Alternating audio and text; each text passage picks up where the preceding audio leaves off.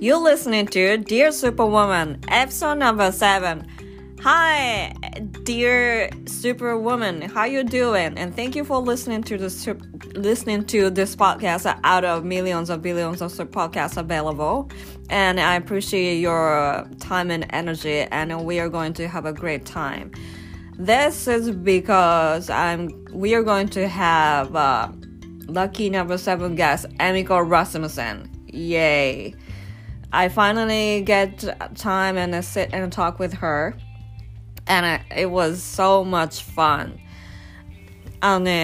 えみこさんにゲストで出てくれないかって言った時にとか言って、私はなんかこのエリア、この生理の話とかで話すことあんまりなくて大丈夫かしらとか言ってたんだけども、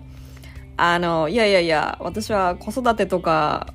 ね、そういうことをえみこさんに聞きたいのでって言って聞いた時にね、なんか言いたくないこととかないのかなとか思ってちょっと聞いたら No とか言って I'm open book で I can talk anything っていうので、本当にいろんなこと聞いたら本当に全部答えてくれたんですよでね、彼女のノリのいい詳しいこうプライベートな話もたくさんあるので、もちろんヒントとかも子育てのヒントとか、出産した後のどういう状況の変化にどうやってエミコが対応してきたかっていうのもすごいいいヒントになるので、ぜひ聞いてほしいんですけど、一番聞いてほしいのはもう本当になんかこう、この Dear Superwoman、私でしか聞けないような突っ込んだ話をね、全部答えてくれたんで、すごい楽しいです。いつものこのHer confidence, her winner のポジティブで明るくて元気なトーンはもちろんあるんだけど、えみここんなことも言っていいのっていうようなことも言ってましたので、そこは全然カットしてないし、そこも結構楽しいと思うので、ぜひエンジョイしてください。Here we go! And after all,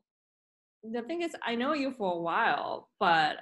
the information that I have about you is afterwards it's just fragmented. Really, because I just listen to your episode like from time to time, not like every week. Oh yeah, no worries. So just let me organize. Yes. Info. Yes. So Emiko-san wa Okay. All right. Let me switch my brain a little bit. I don't know why. Okay. 2003年にアメリカに来たんだっけ？違う、2003年です。2003年に来た。一緒の年に来たんだよね。そしたらそうですね。私は学生で来ました。マリコさんも？私も学生で。私は28の時に来て、2003年だったけど、えみこはI'm sorry if you need to edit this part. I'm like coughing. 私は20歳です。20歳で来たの？ Yes. 大学生で来ました。OK, OK. で、旦那さんとはいつ知り合ったの？I love this question. Yes. 私の出身が横浜なんですね。So you know this, Mariko さん。Yeah, you're in 横浜 too. で、横浜とサンディエゴが sister city なんですよ。姉妹都市で。で、私が高校生の時に3週間の、交換留学があるっていうお知らせがあったんです。でも私当時、その時、I'm talking about20 years ago, right? So there's no internet. なんかインターネットもないしさ、YouTube もないし、Instagram とかそういうのもないから、なんかアメリカ自体あんまり知らない。英会話は4年生の時から習ってたけども、なんかアメリカにはなんかどんな街があるとかそういうの全然知らない。まだ高校生でもそこまで知らないんですよ。アメリカっていうのは知ってるけど。で、サンディエゴっていうのを見たときに、なんか知らないけど、どっか中国かなっていうふうに思ったんですよ。なぜかわからないけど。私そこまで地理そんな強くなくて。で、その週がちょうど親子面談みたいので、私の、高校生の時の担任の先生が、その紙のお知らせを見て、うちの母親に、こういうプログラムがあるの、あって、エミコはこの英語とかも好きだし、エミコぐらいしかこういうの勧められるのいないから、もう一回お話ししてみてくださいみたいな感じで、でうちのその先生がその張り紙自体をうちの母親にくれたんですね。で、その夜にその母親が、これ行けばって言って、もう見たけど別に中国は興味ないとかって、中国じゃないよ、これアメリカだよとかって、アメリカなのみたいな、そんなレベルだったんですよ。うん、で3週間、しかもそのソサエティの教会が、姉妹都市の教会がお金を全部補助してくれるっていうので、 Oh my gosh, like I'm just gonna apply って感じで、それでそこから英語のエッセイを書かなきゃいけなかったんですね。うんうん、で、英語のエッセイ書けって言われても、当時16歳の時に英語のエッセイなんて書けないから、塾の先生にちょっと助けをもらって、でそれでまあファストフォワード受かってというか選ばれて、うん、でサンディエゴに来たんですね、16歳の時に。で、うん、そこ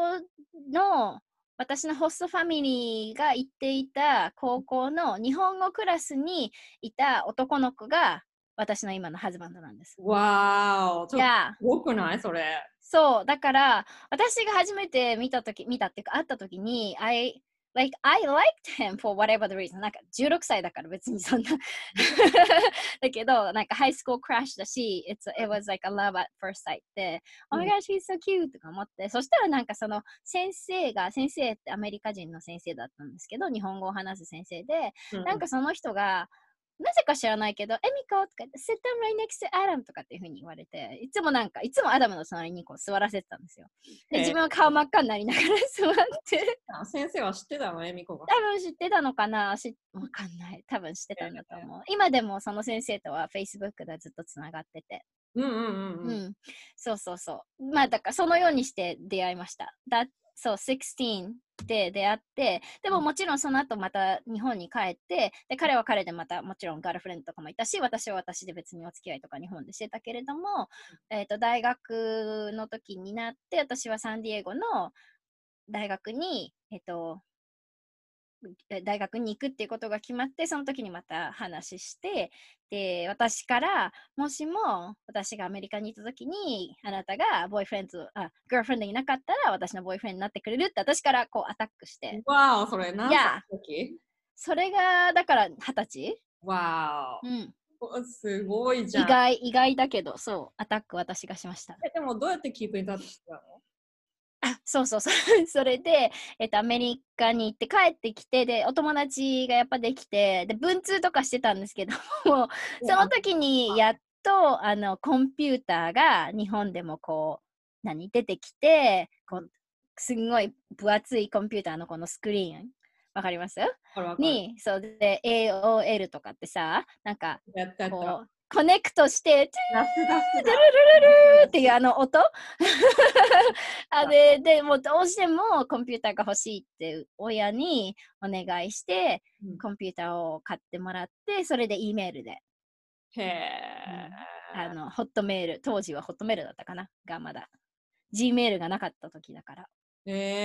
16から20歳まで、なんとなくそうやって、E メールでキープインタッチしてて、そうですね。で、20歳にサンディエゴの大学に行くって決まった時に、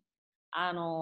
ムさんっていうんだよね、旦那さん。うん、そうです。アダムに言ったのね。そう。わー。アダムなんて言ったの？覚えてない。OK みたいな感じだったのかな、わからないんですけど。でも、一度なんか、夏に短大生の時の夏、何歳だったんだろう、19かな18かの時に一回夏に遊びに行って遊んで、うん、またそうですね、エクスチェンジ、E メールエクスチェンジして、へえ、それはすごいね。それでいつ結婚するってことになったのか？じゃあ結婚したのは2007年で、大学を卒業して1年 OPTっていう働けるビザで働いて、で、そうですね、働いてから、日本でもちょっと働きたいなって思ってて、で、まあその時にもう結婚は前提で付き合ってて、多分アダムのお母さんが韓国人なんですね。韓国からの、韓国人の方で、うん、で初めすっごい怖かったんですよ、会うのが。やっぱ日本と韓国って昔あんまりいいリレーションシップなかったので、Oh my gosh, she's gonna hate me って思ったの、うん、でもすごい優しい人で、うん、でなんかすごいお母さんに気に入ってもらって、あのね、エミコがいるとね、もうアダムがすごくいい風に変わるからね、みたいな感じですごい。お母さんと、そう、それでお母さん、アダムのお母さんとアダムが、婚約指輪を買いに、ショッピングに行って、で、そうそう、お母さんが行って、そう、okay. それで買ってきて、で全然 うちのハズバンドはなんかロマンティックじゃないんですよ。マリコさんのハズバンドどうですか？ロマンティックですか？うちはね、いや、そんなことないよ。指輪の話しようか。ちょっと指輪なんて私が教えて。すごい私が機嫌悪いときに、うん、ですなんかね、私もその OPT じゃない、結婚しないともう OPT もビザも切れるっていう時だったの。うん、っていうか、あんたどうするのって、私帰っちゃうよって言ってて、だって8年もデートしたんだよ。わお。結婚まで、うん。で、何にもなくて、いやもうね、結婚しないんだったら帰るから、もう知らないよって言って、じゃあもう結婚しないんだったら、もう本当にその時機嫌悪かった。結婚しないんだったらもう帰るから、もうどうでもいいから、もう別れようっていう感じだったの。うんうん、そしたら、ベッドの下から婚約指輪出してきて、はい、みたいな感じだった。逆に焦らせちゃったんじゃないんですか、それ。いや、なんかでも前から用意してたみたいだった。そう、うん、勇気出なかったのかな。いや、知らない。いや、でもね、ギリギリになるまで困ってたと思う。だから、多分私が、だから、OPT とかそのビザとか切れなかったら、一生結婚しないとか言ってた。うん、well, good for you! だよ、だから、私から言ったんだよ。私もだって、告白はなんかそんな感じはなくて、うんうん、私の時はどうだったっけな。なんかね、なんとなかったの。私も2003年に来て、うん、で2006年で2003年の秋夏にね会ったんだよね、うん、で夏に会ってでキャンパスで会ってで私すっごいその日酔っ払ったんだよねすっごい酔っ払ったのキャンパスで会ってなんかなんだけど食堂とかインターナショナルスチューデントだったからさ、うんうん、こう元はインターナショナルスチューデントだったからキャンパスの夏休みってキャンパスのどこにでも行ってたから、はいはいはい、よく見てたんだけどそんなになんかすごい嫌な人だったのすごいコンディセンディングな人だったのなんかもうそうで嫌だったから別に何も無視したんだけどで田舎だったからそのバーが1個しかなくてどこでしたっけカンザスのエンザスってところすごいなんかもう本当に田舎でバーが1個しかなかったの確かでみんながそこ集まるからっつって言ってでその日すごいベロンベロンに酔っ払ったんだよねすんごい酔っ払ったの で次の日でその日にいたんだよね、うん、だけどなんかすっごいなんかねいい感じだったんだけどその次の日会っても全然覚えてなくて何があったかそうそれででもなんかキープインタッチしててで私がそれでニューヨークに来たんだよねカンザスからでさ急に一人になっちゃう寂しいじゃんやっぱりうんわかるだからでもなんか彼はずっとキープインタッチしてくれててそれでエジプトに行ったんだよ一緒に冬休みうんうん、うん、でそこでフックアップしたわーエジプトでそうそこでフックアップしたじゃあやっぱ彼も好きだったからずっとキープインタッチしていやそんなことないんじゃないだってあの時他に女いたもん多分そうなのあじゃあただフレンドとしてキープインタッチしてあそうそうそうそう多分そうエジプトの力はすごいわアラビアンナイトの情熱的なないそうそうか、okay. なんかでもアメリカってすごいみんななんだろうこうすごくロマンチックなプロポーズとかって多分すごいみんな想像するかもしれないけど、うん、ないよね別にそんなない人間だと思うでもさそしたら今度2010年にヘイリーが生まれて、うん、その家事の負担とかどういう風に変わった彼にもやってもらったというかあ、うん、そうそうそうというか私が働いてて私がブレッドウィナーで、うん、彼は学生で彼が家にいたんですよ OK OK Yeah yeah yeah so he was the stay at home dad for a little bit Okay. だから彼がやってる時の方が多かったかもしれない。へー。一気にそこで立場が変わったの。そうだよ。旦那さん何にも言わないんだね。家にいるからやっぱり。うん、まあ一応学生だったからなんか宿題とかやらなきゃいけないとかそういう時はもちろんやってたし、あとそうだ、あと何っていうか私のアダムの家族の方の人が子供を見てたので、そのベイビーシッターか。ベイビーシッターが、食器片付けてくれたりとか多分してたんだと思う。私が家帰った時には家が綺麗だったから、多分彼というよりも多分彼女がやってたのかもしれない。あと近くに家族ってそうなんです。そう、当時はまだサンディエゴの方に住んでたので、うん、はい。へー。そしたらじゃあそんなに大きなコンフリクトはなかったのね。そうですね。まあでも喧嘩とかはいっぱいしましたよ。全然綺麗じゃなくて喧嘩いっぱいしたし、うん、だから本当に例えばパンツが1枚落っこってるだけとかですっごい切れてたけど、なんかやっぱりそのうちもうなんか諦めて言うんじゃないけど、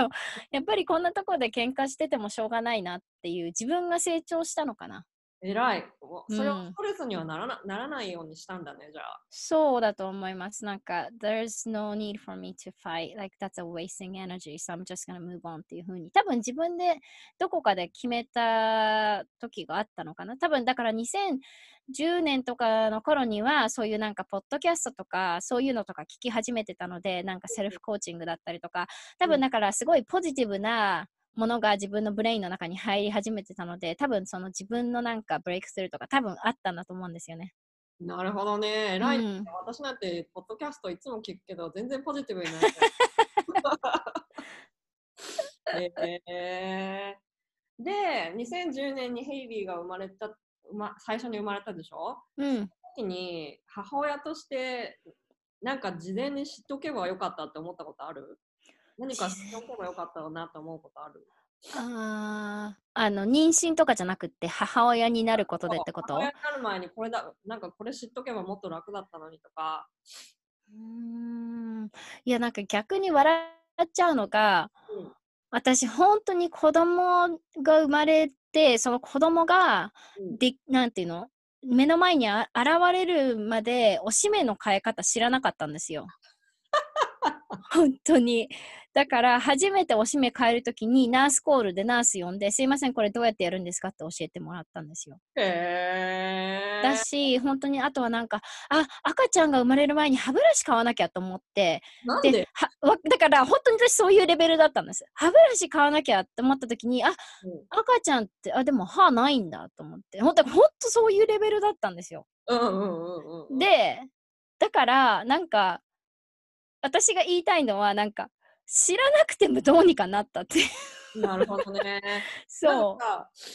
世間の他の人たちって感じでさ、生まれた時にほらテイクケアしなきゃいけないのとさ、新しいことの連続でさ、うん、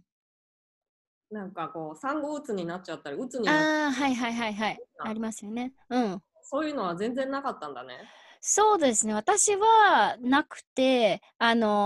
そうそう。ブレストフィーディングなんかマミーサポートグループみたいのがあって、うん、で私はそういうのとか結構なんかなるべく参加するタイプだったので、うんうん、そういう無料のものがあったのでそこで、うん、初めてのマミーフレンズができたんですよ、うんうんグループ8人ぐらいいたのかな6人か分かんないけどそのぐらいのグループですごく仲のいいお友達ができて同じ地域に住んでる人で、だからお互いにすごいサポートし合ってでまあ強いて言えばなんて言うんだろう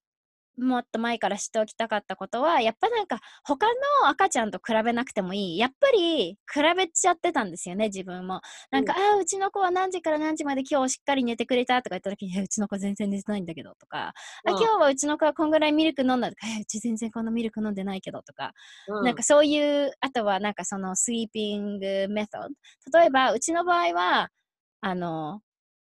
コースリーピングしてたんですね、うん、子供とは分けてなくてでもアメリカって結構そのコースリーピングすることがなんかダメっていう風に結構言う人多いんですよねなぜか知らないけど、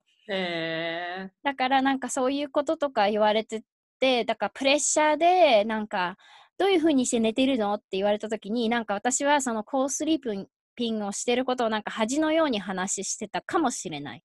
へえ、うん、そういうところでさ、アメリカでもさ、その友達とかやっぱみんなアジア系とかじゃなかったでしょ？アメリカ、うん、アメリカの人って言ったらおかしいけど、一人はオーストラリア出身の人で、あとはみんなそのカケイジャン、ホワイトファミリーズ。で、その時は全然でもそんな物おじせず普通に仲良くなれたんだ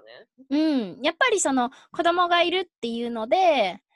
やっぱそれが共通点だったからかな。なるほどね。Yes. うん、だから多分そういうのになんか行くことってすごい大切だし、そこでやっぱ得る友達、もちろん今はその友達だけど、そんな毎回も会ってるような人たちではないけど、私にとっては彼女らはもうすごくなんかすごく大切な存在で、何か迷った時とかがあると絶対その人たちに Facebook のグループがあって、うん、でその人たちになんかアドバイスもらったり、お互い励まし合ったりとかしてたし、お誕生日はみんなで一緒にお祝いしたり、うん、何かがあるとそのギャザリングとかでその家族ぐるみで遊ぶような友達にまでなったから、うん、本当になんか彼女らがいなかったら私はどうなってたのかなって本当に多分思うと思う。懐かしい。周りの人に助けられた感じなんだね、そうするとね。そうですね、なんかそう一回言われたのが、その時にやっぱ男の年2歳若いんですよ。で、だから、うん、当時私が27でしょ、だから彼は25歳なんですよ。だからまだ男性の25歳ってすっごい若いっていうかさ、本当にまだ子供みたいだったから、うちの彼は特に、彼っていうかハズバンドは特に、だからなんかあんまりその時そこまでサポートとかしてくれなくて、うん、で彼もなんかすごいビデオゲームとかそういうコンピューターゲームとかがすっごい好きで、それにハマってた時で、なんか全然やろうとしない、だから家事とかの問題じゃなくて、子育てではすっごい、その時は本当にお互いまだ若かったからすっごい喧嘩して、うん、なんで私ばっかが見なきゃいけないのとかいう風にもなったりとかは本当にしました。やっぱりなったんだね、それくらい。うん、そうそう。だからその家事とかっていうんじゃなくて、子育てでなんで彼はやらないのかみたいな、それはすごいありましたね。それは生まれたての時。うん。そうそう。どうやって解決してたの？もうずっと喧嘩しまくってたから解決してない気がする。今もってこと？うん、もうずっと解決しないままずっと喧嘩してましたね、多分。で、それでその時にどういう風に喧嘩が始まって、うん、どういう風に落ち着くの？落ち着かなくて、ただ単に私がドア行ってなんでまだいつもこういう風にやってんのとか言って、早く終わらせてよみたいな感じで、うん、I need to go take a shower, so I need you to watch Haley みたいな感じで、うん、それでもなんか出てこないから fine.I'm just gonna leave the baby. So if she cries, you're gonna deal with it. みたいな感じで、それで私がもう去っていって、うん、そう。だからこう逆になんか赤ん坊をなんか置いてみたいな、彼の真横に、うん、置いてっていうか、そのベイビーの例えばス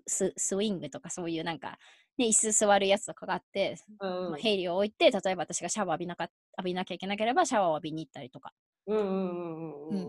してましたね。それが本当に、あとはそう、クリーブがあったから、そこに寝かして、うん、I need to go とか言って、もう自分でなんか、もうベイビーを置いて、多分、どっかに行ったっていうか、トイレに行ったとか、キッチンで何かし始めたとか、多分そういう風にしてたから、特にその、お互いなんか分かち合ってとかは全然なかったですよ。じゃあ、喧嘩をたくさんしてたけど、でもその、なんていうの、本気でなんかこうディプレストするくらいのそういうことは全然、そういうのはなかったですね。私がただイライラは本当にしてて、イライラするよね。うん、そう、すっごいもうムカついて、すっごい嫌で、でなんかその話をブレスフィーディングの人にお話ししたら、なんかソーシャルワーカーの人だったかわかんないんです、忘れちゃったんですけど、したらね、That's actually sounds very alarming, like you shouldn't be doing it all by yourself っていう風に言われて、うん、そう言われたのは覚えてて、うん、もしもそうだから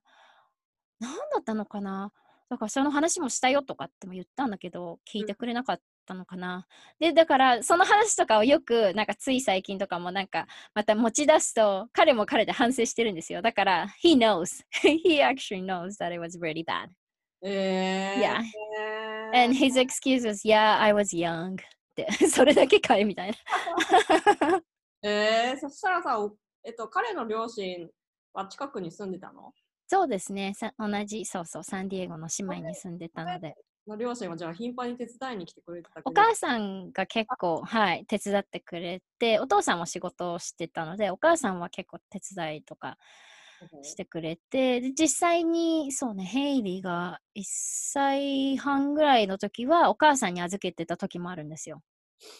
あ、そうなの？そう、だからその時はね、韓国語すごい喋れてたの。韓国語だけで喋ってってお願いしたので。へー。ちゃんと数字とか数えたりとか、今はもう全然忘れちゃってできないんですけど。うんうん。じゃあ日本の人ってね、なんか義理の家族の人たちがいたりとかすると、なんか気使って、なんかこううまくコミュニケーションできないから余計疲れるみたいな人多い。ああ。そういうのはなくて、じゃあ全然スムーズだったんだね、エミコの。時は。いやでも私も私なりにすごい気は使ってたけど、やっぱりお母さんもアメリカナイズしているところがあったのと、あとはあとラッキーなのかなよくわかんないけど私の、ハズバンドのお兄ちゃんも、結婚して、でその子はアメリカだけど違うアジア人だけどアメリカで生まれたアジア人、タイと、タイじゃない、ベトナムと中国人のハーフの、女の子で、で、なんかお母さんからしてみたら、なんかアジア人なんだから、なんだろう、食事とか、例えば、Thanksgiving とかでみんなでご飯食べてる時も、なんでね、あの子はずっと座って、私は自分でご飯食べたら、ちゃちゃちゃっと食べて、で、キッチンに行って、なんかお片付けとか、お手伝いとかもしてて、で、その時に、なんでね、あの子はね、堂々と食べてんのかしらみたいな、結構そういうなんか悪口を言ってたんですよ。だから、なんかそういうので、多分なんか、なんだろう、救われたっていうか、比べるレベルが、その彼女と私だったので、意味わかります？わかるわかるわかるわかる。Yeah. でもなんかいろんな周りの人とコミュニケーションをどんどん、なんか普通に取りに行ってて、そんなになんか最初の子供、ヘイリーが生まれた時はそんなに、まあ、深刻っていうわけじゃなかったけど、大変だったのは大変だったけど、アダムと喧嘩したりとかして、でもそれはそれでなんかうまくやってなんとかやり、そうですね、なんとか生き延びましたね。わー多分仕事してたからかもしれない。フルタイムで働いてたので3ヶ月は、家にいて、でもやっぱりその3ヶ月後には子供を預けて、誰に預けてたんだ当時、その時だからアダムが学校行ってたのかな。だからその時はやっぱそのオフィスに行くことが自分にとってバケーションだったんですよ。なんかそういう人いっぱいいるよね。両手でご飯が食べられるし、いつでもトイレ行きたい時にトイレ行けるし、なんかアダルトカンバセーションできるし、なんか逆にだから仕事してたからなんか生き生きできたのかなって。なるほどね。やっぱり仕事が子供と離れる時間があったから、それはそれであれなんだよねきっと。そう。いい感じだったんだよねきっとね。なるほどね。で、その仕方を変えたらいいの。リリーが生まれて、あ、私、実は成長。なるほどなるほど。リリーが生まれてか。でもリリーが生まれたらやっぱり母としての度胸がいっぱいついてたので、そう。なんかそうそう。ちょっとしたことでも焦らないし、like I didn't sweat for the small things。大丈夫みたいな感じだったし。やっぱその周りと比べることとかも全然しなかったので、もう自分がのびのびと子育てできたかなって思う。なるほどね。じゃあ最初はやっぱり人と比べちゃったりとかしてたじゃない？そうそうそう。朝のこう集まりとかして、でそこでやっぱお母さんとしてのこの経験を積んだからやっぱ2人目の時にはもう比べなくていいなって思うようになった。そうですね、まさにそれです。とか、あとは仕事でももっとなんか私ネゴシエーションマスターかも、なんか例えば仕事でも本当は3ヶ月だけど、なんだろう、3ヶ月で4ヶ月目の時は半分、でも当時もうその時マネージャーだったんですよ。だからマネージャーだしラップトップとかもあるからフレキシビリティもちょっとはあったので、その時に例えば初めの週は3日間は家で働いて、2日間だけオフィスとか、そうなんかスロートランジッションやらせてもらったりとか、あとはアンペイドで、あ、そう、たまに私4ヶ月休み取ったんです。アンペイドで1ヶ月過ごしたいっていう風にリクエストして。そうそうそうそう。とか、だからそういう風に、なんだろう、少しずつ、やっぱ子供、上のお姉ちゃんだってまだちっちゃい時だったから、うん、そのトランジッションとかもすごいネゴシエートして、ですごいボスからもすごいサポートしてもらったので、こう、うまく、その、ワークとライフのトランジッションができた。やっぱそれも度胸ですよね。度胸があったからこそ聞けたし、度胸があったからこそっていうか、母としてのなんかイントゥイションっていうのかな、なんか分かる分かる、うん、にすごいそこに耳を傾けて、やったかな。なるほどね、でそんで喧嘩とかも少なかったの、その時は。2人目の時はで、なんでかっていうと、もう1人は誰か見なきゃいけないから、アダムはヘイリーを見て私はリリーを見てとかなので、なんかお互い様だから喧嘩とかもそこまでなかった。すごいね。じゃあなんかこう自然に、多分2人目の時はもうなんとなくちょっと慣れてたから、そう慣れてたっていうのもあって、分担、家事の分担とか、そういう子育てとか、なんとなく自然に分担されてった感じだね、きっと。で、それは家事はでも、家事は私がやってたのかな。あ、そうだ、その時も、アダムの妹が住み込みで、ベイビーシッターをその時やってもらってたんだ。それはすごいね。そうそうそうそう。だから、家もすごいひっちゃかめっちゃかにはならなかったんだと思う、多分。それで、それはその4ヶ月の産休の時ってこと？産休の後かな。産休の後どれくらい来てくれたの？産休の後何ヶ月か、幼稚園のそのベイビーのとこにいたんだけども、その後に、そうそう、アダムの妹が住み込みで来てくれて、どのぐらいいたのかな。それでその時に家を玉木らの方に買ったんですよ。で、引っ越しをして、6ヶ月だったかな。1年はいなかったんですよね。でも6ヶ月ぐらい、そうそう、ヘルプしてもらって。そう、ヘルプしてもらったので、そうそう、だから食器とかも彼女がやってくれたりとか。それはラッキーね。へぇ、なんかいろいろ。We paid her. Oh, yeah, yeah, because she's babysitter. Yeah, babysitter. へぇ。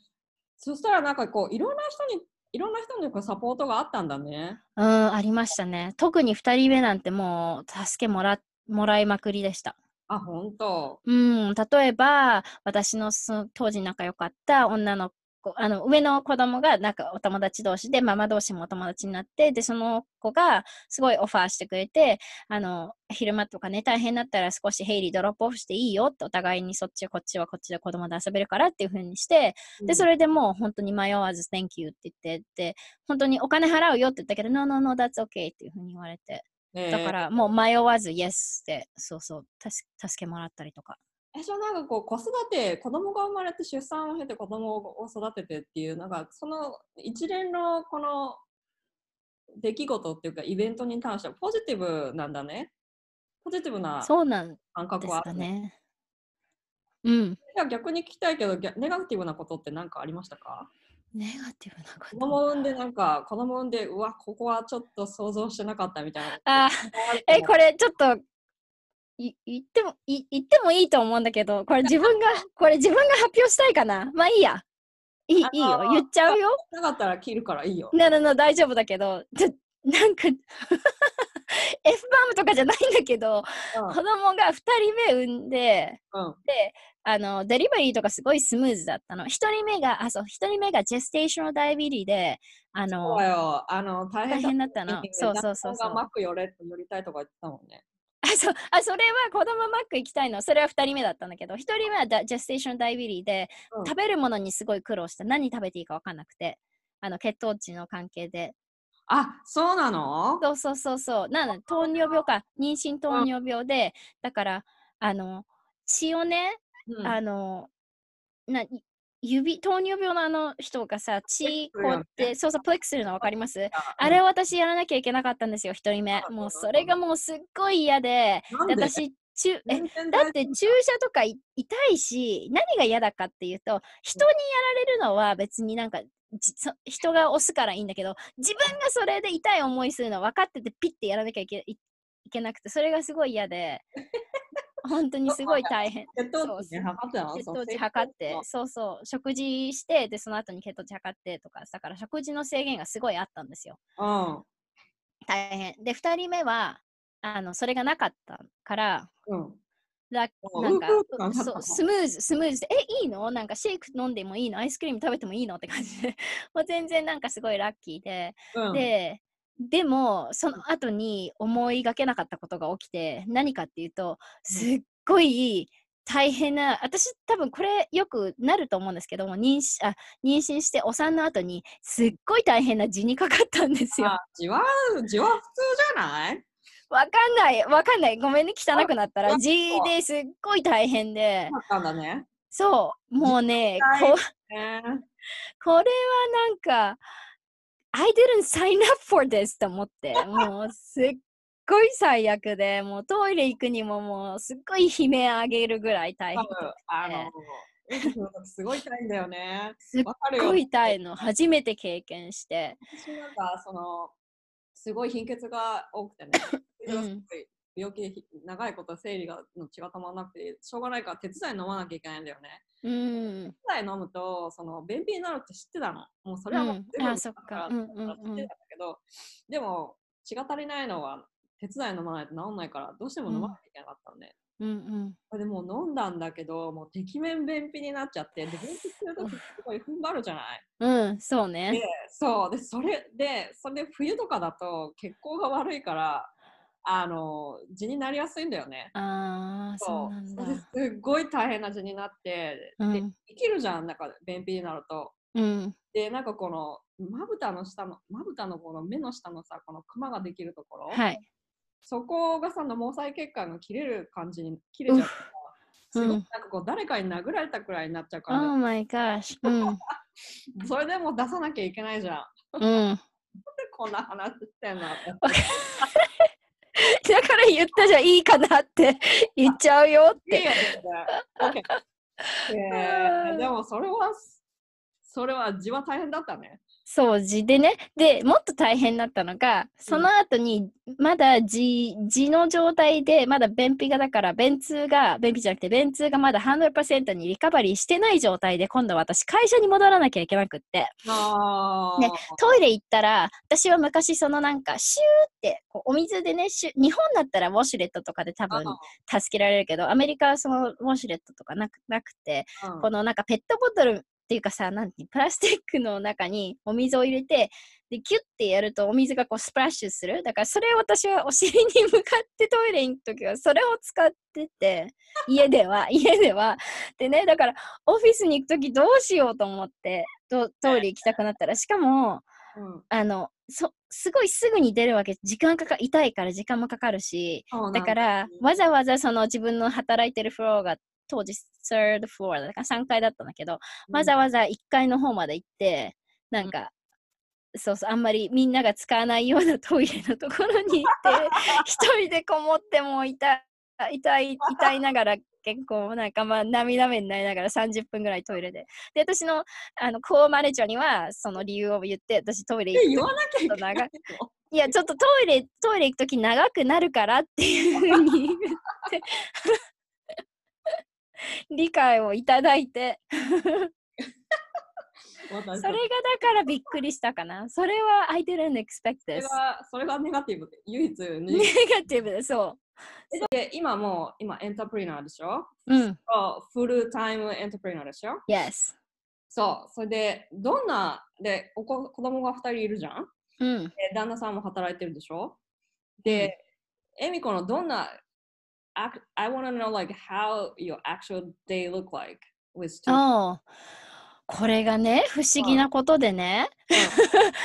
いや、仕事してる時の方がなんか忙しくなかったっていうか、なんか仕事でも違う、今ももちろんこのフルタイムの方で仕事してるから、なんかやる量がやっぱり増えたんだよね。昔の仕事はもう it was a very easy job だったの。だから、it was just so easy.So I could just finish and then I could do so many other things. だけど、as an entrepreneur, as a CEO of my company,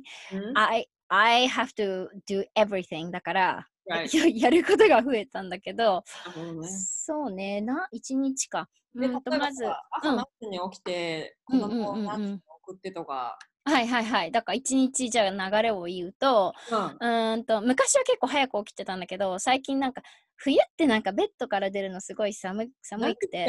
ンディエゴにいるのに。本当だよね。ニューヨークなんてもっとだよね。Oh my gosh。本当寒くて、うん。だから最近は、な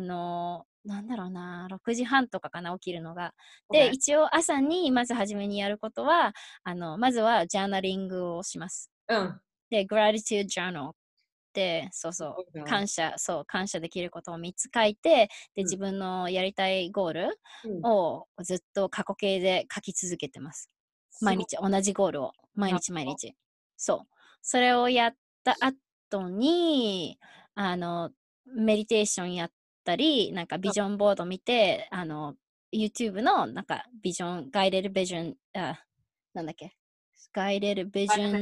そう、そうやったりとかをして、一応その朝はクリーンな状態、うん、でその後になんか食器朝の夜中に回った食器を片付けたりとかして、で子供がだいたい7時半に起きる、でそこで、朝食して。で子供すごいもうスネールペースでカタツムリみたいにめっちゃ遅いから、早くしないと時計見ながら行動してってやりながら家を出るのが8時半。で8時半に家を出て、でだいたい家に戻ってくのが9時ぐらいかな、でその次に私のハズバンドが起きてなんか朝コーヒーなんか入れてたりとかするから、その時に私は入れるんじゃなくて彼は自分で入れるね、でだからその時にモーニングチャットをして話したりして、で行ってらっしゃいで、その後は私はエクササイズしたりとかして、で10時半ぐらいにはこうまでにはなんだろうエクササイズ終わって、10時半から11時ぐらいにはもうエクササイズ終わって、仕事ができる状態で、あとは仕事をずっとして、それで子供が迎えはだいたい3時半、今日は火曜日で、今日はサッカーと、あとこの下の子はアフタースクールに行ってるので、お迎えが4時ぐらい、今日は家出るのが4時なんだけども、普段はだいたい3時ぐらい家出て、で帰ってきたらもうあとはもうなんかわーって子供がいるから。だから実質的にエミコが仕事してる時間っていうのは4時間と子供が出て、そう、10時エクササイズが終わって10時半とかぐらいから、そのお母さん帰ってくる3時とかまでなんだね。そう、それでここまでいろいろやってんだね。そうなのやってます。素晴らしい。最後にこのルーティンクエスチョンがあるんですけど、 Yes そう、所長はいつでしたか？所長はね、私は早かったんです。5年生か6年生か忘れちゃったけど、小学校の時で、そうちょうどその5、6年生の回だとにはおトイレにその生理用品のちっちゃいポットみたいのがあるところで、そんな学校あった？そうじゃない？生理用品のちっちゃい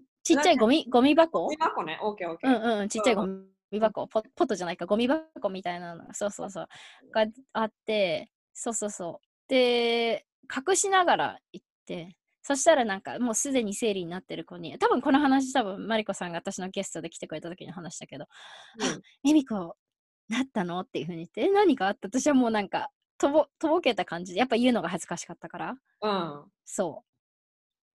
でも小学校高学年の時でした。やっぱ隠したんだ、やっぱり。隠しましたよ。なんで隠すんだろうと思う。だってみんなそうじゃないから、ちっちゃいなんか可愛い、あの時は何の服だったのかな。そう、可愛いなんかちっちゃい巾着みたいなのに生理用品が入って。なんとなく来るかもしれないって思ったら巾着袋で持ってたの？じゃなく、そこまでは覚えてないな。うちの母親になんか巾着袋に入れてもらって、これ学校で取り替えなさいみたいに言われたのかな。ちょっとなんかその辺までは全然覚えてないけど。お母さんに言った？やっぱり。言いました。そのお母さんとの会話はどんな感じだった？あ、お赤飯買わなきゃねって。そうだよね。お赤飯だよね。そう、お赤飯でした。そうだよね。うん、でもそれ以外は別に生理がどういう意味でとかそういうなんか性教育的な会話とかは全くなかった。生理用品買うとかそういうなんていうの？ロジスティックス的な会話だけ？うん。いや。まあ、なかった。うん。その時までにでもさ、学校で性教育してたでしょ？性教育っていうか、この生理のことについてとかなんとなくあったでしょ？小学校の時って習うんですか？私は中学校の時には覚えてるんですけど、うん、小学校の時に学んだかどうかは覚えてない。あ、本当？中学校の時に何学んだか覚えてる？なんか精子と卵子とかそういうくらい。生理のこととか多分そのぐらいかな。生理のことって勉強しなかったよね。やっぱりしないですよ全然。てか生理がどうしてきたかなっていうのも分かんないから、当時そんなの分かってないの。その女性が赤ちゃんを産むためにとかそういうこととか全く話さなかった気がする。そうだよね、うん、男女共学だったでしょ？そうです。その時さ、なんか女子だけ集められてなんか授業とかした？うわー、それね、私何かさぎりさんかなんかの話、うん、聞いてて、なんかすっごいさぎりさん覚えてるなと思って、私覚えてないんですよね。女の子だけ呼ばれたかな。なんか私はね、呼ばれた記憶があって、やっぱ呼ばれたの。もしかしたら呼ばれたのかもしれないな。でも全然その辺覚えてないから、それだけなんか大切なこととして多分頭の中に入れてなかったんだと思う。うん、そう、それでエミコのそのこれからプログラムがいっぱいあるんだよね。プログラムが今も始まりかけてるんだよね。うん。それでそのプログラムについてちょっと宣伝していってください。Oh my gosh, thank you. 待って、じゃあさ、宣伝する前にさ、一つ話したいことがあって、うん、すごい面白かったんだけど、うん、マリコさんのインスタグラムで、うんうんね、let's see. いつだったかな、6 days ago のね、ポストで、Do you prefer morning sex or sex at night? っていうのがあって、私これ見てすっごい爆笑しちゃってね。なんでかっていうとね、私は夜派とか、私は朝派とかってさ、いろいろあるでしょ、うん、私はね、そういうのは、こういう風な朝派とか夜派ってすごいね、ラグジュアリーだなって思ったの。私はね、いや、私とハズバンドは2人とも both agree で No, it's not about morning or night, it's whenever we can なの。子供がいるから、そう、だからね、それが笑っちゃったからね、モーニング派とかさ、朝派とかって言えるのはまだまだこれはラグジュアリーだよなとか思いながら、なるほどね、コメントしようと思ってね、しそびれちゃったけど、we're gonna talk about it on the podcast と思って、もうセーブしといたの。それは気づかなかったよ。やっちゃった。子供がいない時なんだね。子供がいない時。子供がいない時だったら、ないと夜派だけど、うん。いや。いつもなんだね。でもそう、子供がいるときっていうのは whenever we can 。首はモーニングタイム、首はナイトタイム。逆にちょっと聞きたい、子供にセックスしてるの見られたことないでしょ？ Oh my gosh、ありますよ。Oh my gosh! Twice 、mm-hmm. びっくりした。両方とも、2人とも。あ、でもね、2人ともまだちっちゃいから。わかんない。てかね、子供だったらね、寝ぼけてる。夜中だからね、寝ぼけてるの。うん、だから、何してるとかも分かってない。人は1回目の時はベッドルームに本当にガチャって開けてきて、それはリリーだったので、リリーがまだ多分4歳とかだから。うん、で、次の日に、ねえねえメリーさ、昨日ダディとマミーのベッドルーム来たの覚えてるって言ったら、うん、覚えてないって言うから、イエスって思って。わかんない。よかったと思って。いや絶対だから彼女あとはなんかクルージングに行った時にも一回なんかあって、でもその時もやっぱり子供がちっちゃかったから多分分かってない、何があったかとか分かってないし、私たちもやっぱり子供がいるファミリーは多分すごいなんて言うんだろう、そういうのすごい気にすると思うんだよね。気にしながらする人多分いると思う、ね。ながらするよね。そうそうそうそうそうそう。ね、私なんて子供いないからさ、なんかもうしたいなと思ったらできるからさ。そう、それはいいでしょ。あとね、あとすっごいねアンカンフォータブルだったんだけど、これはさぎりさんのセックスコーチのさぎりさんのあの投稿でシェアしたんだけど、うん、なんかセックストイの投稿だったのね。うんうんうんうん。I wish I can pull it。で、セックストイの投稿があって、あ、そうそう、さぎりさんがそのピンク色のね、ものを、セックストイを持ってて、そこの投稿で、うん、そこで、私はぶっちゃけしたんだけど、子供が、うん、私はなんか、マイクみたいな形のセックストイを持ってて、うん、でね、それ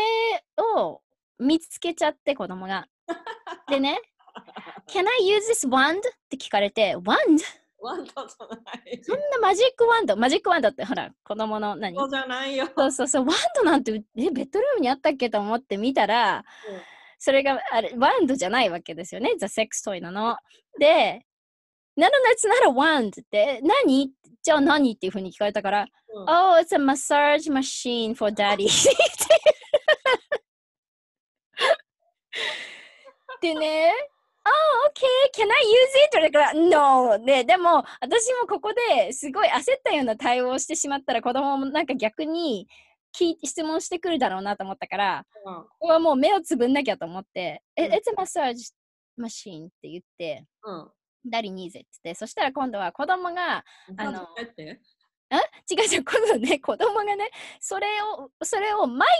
クにも見えるんですよ形が。うん、マイクとしてベッドで飛び放って歌い始めたんですよ、マイク持って。もう、It was so uncomfortable. I was like, oh my god. But I couldn't take it away because I've never done it. Like, 他のね、おもちゃでダメとかってそういう風にやったことないから、うん、Yeah, so I have to just let it go. And then once there, then, okay, I'm just gonna put it away. って言って、今はもう隠してます。なるほどね。Yeah. 面白い。Yes. I actually don't know how to wrap this up. But okay, so that was it. But yeah, to wrap it up, I would love to talk about what I do. With that, 私は今さっき話したように今はfull time のオンラインエントレプレニューとして、うん、特に日本人で career minded の女性に、うん本当にカリアとパーソナルデベロップメントについてコーチングをしていて、特に本当に今までずっと働いてたけど、もう今の仕事がすごいうんざりでとか、もう朝起きて仕事考えるだけでもすごいうんざりでっていう人たちのために、うん、Dream What 彼女のドリームキャリアを探すお手伝いをしています。Okay. そうそうそう。それで、So the career means it could be an entrepreneurship too. なので私が今までずっとやってたそのサイドでオンラインのビジネスを始める、うん、そのプログラムであったりとか、あとはその仕事の自分の価値観とかをしっかりと理解して、自分が次の転職をするのにどういう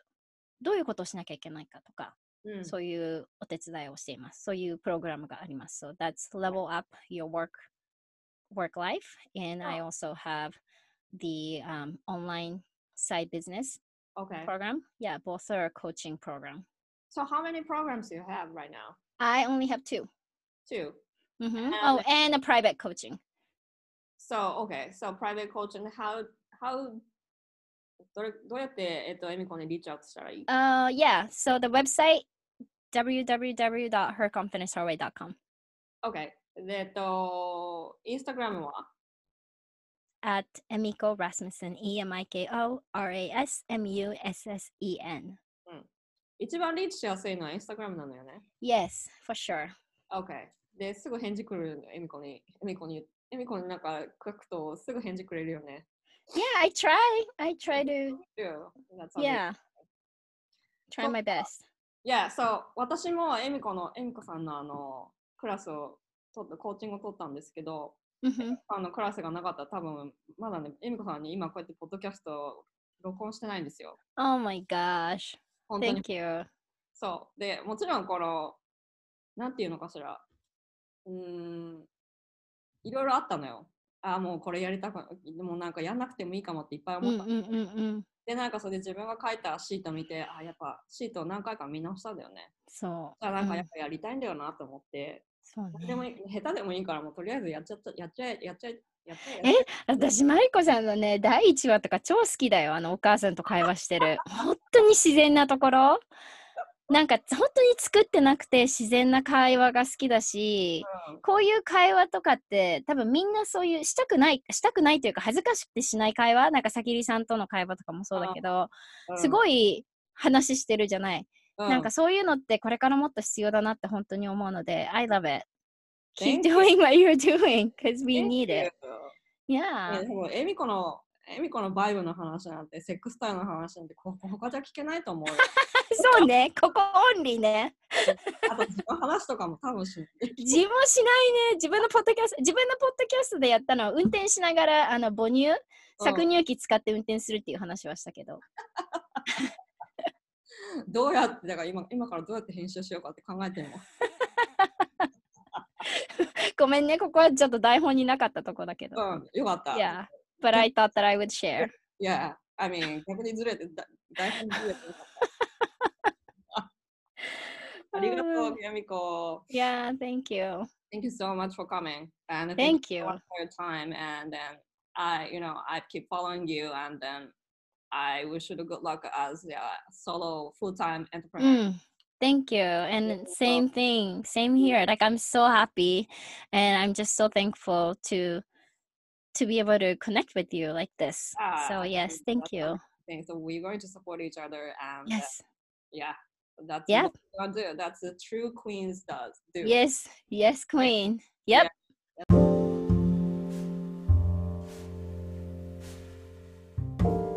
Thank you for listening to the episode. I hope you enjoyed, and I certainly had so much fun speaking with Emiko. Emiko was so much fun, and she's just so funny. Anyway, so let me introduce you again and what I'm doing for, and what I'm serving for.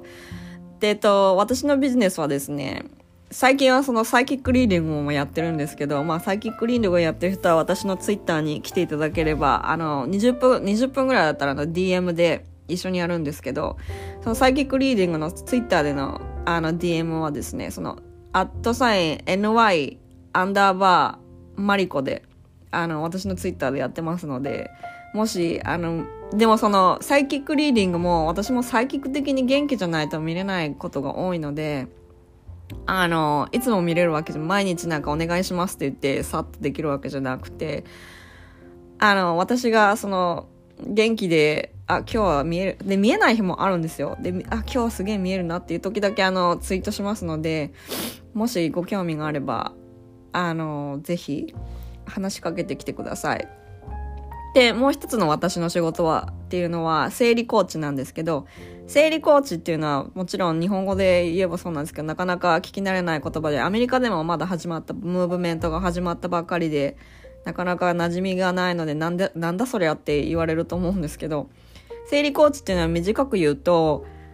例えば生理の悩み、PCOS とか生理痛だとか生理不順だとか PMS だとか、そういう生理にまつわる悩みをホリスティックに解決していくっていうのが私の仕事なんですね。で、そのホリスティックに解決するっていうのがなかなかちょっと分かりづらいと思うんですけど、ホリスティックに解決するっていうのはその人のライフスタイル全体を見ていきます。例えば寝てる時間だったりとか、寝る前に何やってるかとか、あとは何を食べてるかとか、サプリを何を取ってるかとか、ストレスはどうかとか、取ってる水分はどれくらいかとか、いろいろそういう細かい、そのいつもやってるライフスタイルの細かいところを見ながら、生理の悩みを根本的な原因を一緒に探していくっていうのが私の仕事です。で、これはもちろん1ヶ月のサイクルで見ることもできるんですけど、1ヶ月だと、その、卵子の原子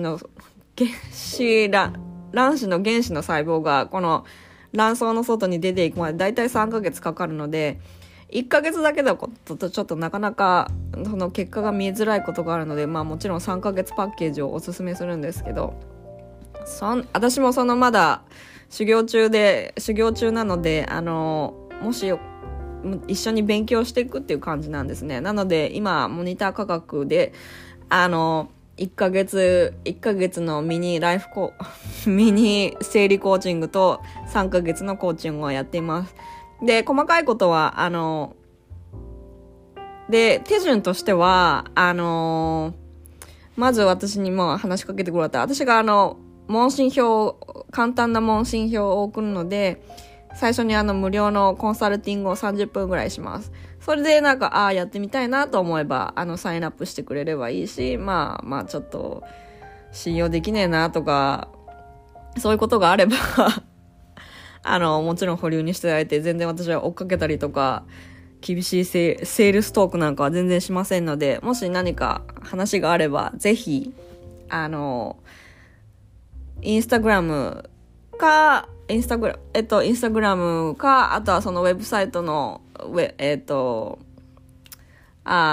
ルアドレス info.marikoimada.com か、ウェ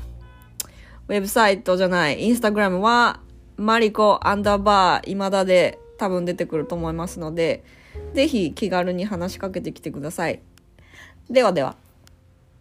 Thank you for listening.